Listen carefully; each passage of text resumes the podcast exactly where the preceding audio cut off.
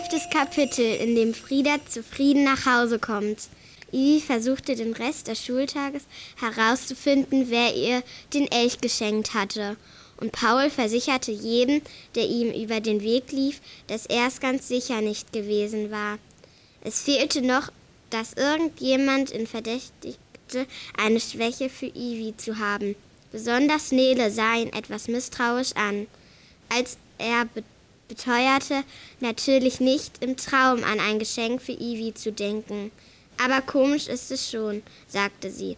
Ja, stimmte er ihr zu. Komisch ist es schon. Die Ausstattung der Klasse sprach sich schnell in der Schule herum. Und immer wieder kamen Schüler vorbei, um einen Blick auf die blinkende und glitzernde Weihnachtsdeko zu werfen. Sogar Elias aus der 11b ließ sich blicken. Er war der absolute Mädchenschwarm und seit einem Jahr Schulsprecher. Das ist echt nichts für schwache Nerven, sagte er anerkennend. Nachdem er den Klassenraum betreten hatte, Paul grinste. Meine Idee, sagte er. Cool, Mann, sagte Elias so schräg, dass es schon wieder gut ist. Diese Einschätzung teilten beileibe nicht alle. Besonders die männlichen Lehrer reagierten verstört. Wie soll ich denn hier nur einen klaren Gedanken fassen? fragte Herr Jakobs mit leiser Verzweiflung, als er in der fünften Stunde zum Matheunterricht erschien. Und der alte Studienrat Bielenstein dachte zunächst, er habe sich in der Tür geirrt. Ich schien mir eine Art Partykeller zu sein erklärte der Englischlehrer seinen Rückzug angesichts des geschmückten Klassenraums. Sie hatten ihn erst im Treppenhaus eingeholt, wo er vor sich hin murmelnd in einem anderen Stockwerk nach seiner Klasse suchen wollte. Insgesamt fand Paul, dass er einen gelungenen Schultag hinter sich hatte. Elias Auftritt in der Klasse hatte seine Aktion quasi geadelt, und Paul hatte das deutliche Gefühl, dass er in der Achtung seiner Klassenkameraden gestiegen war. Sogar Lukas hatte sich mit Sprüchen zurückgehalten wohl weil er merkte, dass nicht viel Applaus zu erwarten war. Draußen nieselte es wieder, als er nach Hause kam. Die Küche war leer, bis auf einen Zettel von Papa. Macht euch bitte Bratkartoffeln mit Ei, steht im Kühlschrank. K. Papa. K stand für Kuss. Paul hatte gerade die Eier aus dem Kühlschrank geholt, als Frieda in die Küche stürmte. Rate, was passiert ist, sagte sie. Weiß nicht, antwortete Paul und suchte nach den Kartoffeln. Frieda zappelte vor Aufregung und zupfte ihn am Arm. Paul stellte die Kartoffeln auf die Anrichte und wandte sich ihr zu. Was ist denn? Es gibt den Weihnachtsmann, sagte Frieda. Sag ich doch, entgegnete Paul. Aber wie kommst du jetzt darauf? Frau Amstel hat einen Brief vom Weihn von ihm bekommen, sagte Frieda. Ein Brief vom Weihnachtsmann? Fragte Paul. Ja, sagte Frieda. Erzähl, sagte Paul, und Frieda erzählte.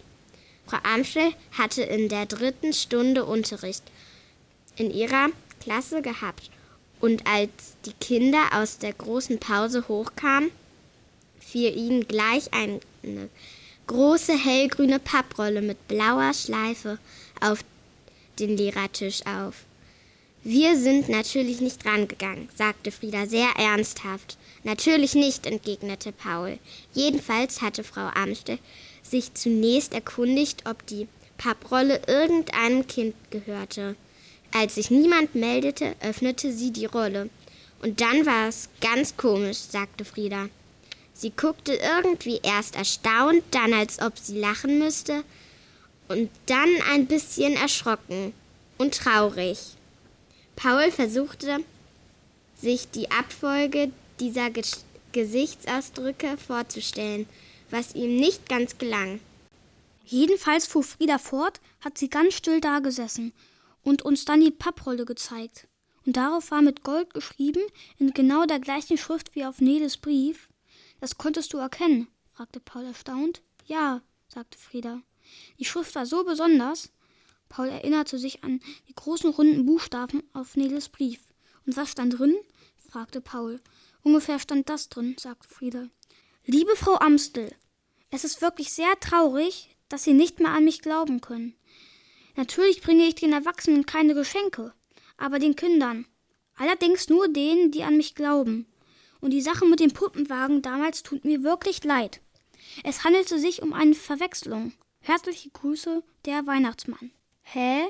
machte Paul. Das hat sie uns erklärt, sagte Frieda. Als sie neun Jahre alt war, hatte Frau Amstel nur einen einzigen Weihnachtswunsch. Einen Puppenwagen für ihre Pu Puppe Pippi Lotta. Typisch Mädchen, sagte Paul. Es war ein ganz besonderer Puppenwagen, den man zum Liegen verstellen konnte. In Rot, erzählte Frieda weiter. Toll, sagte Paul. Sie hatte ihn monatelang in einem Spielwarenladen gesehen und davon geträumt.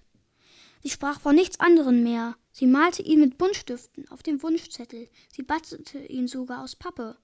Frieda machte eine Pause. Schließlich kam der Weihnachtsabend. Und? Sie bekam ein Fahrrad. Cool, sagte Paul.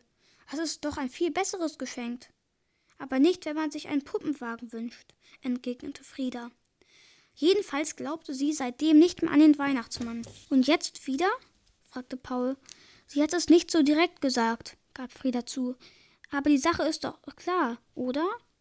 Im Prinzip ja, bekräftigte Paul, der sich tatsächlich fragte, wer außer Frau Amstels Mutter die Geschichte von dem Puppenwagen kennen konnte. Jedenfalls haben wir uns den Rest der Stunde über den Weihnachtsmann unterhalten. Wer an ihn glaubt und wer nicht. Und ganz zum Schluss hat Frau Amstel gesagt, vielleicht sind wir uns alle nicht ganz sicher, dass es ihn gibt. Aber solange wir es nicht ausschließen können, solltet ihr vielleicht vorsichtshalber an ihn glauben. Schaden kann es schließlich nicht. Und damit sei die Stunde zu Ende gewesen. Paul atmete tief durch. Das war echt ein toller Pfeiler in seinem Weihnachtsmann-Projekt. Wer auch immer sich den Spaß ausgedacht haben mochte. Ich frage mich nur, schloss Frieda, was genau das Christkind an Weihnachten macht.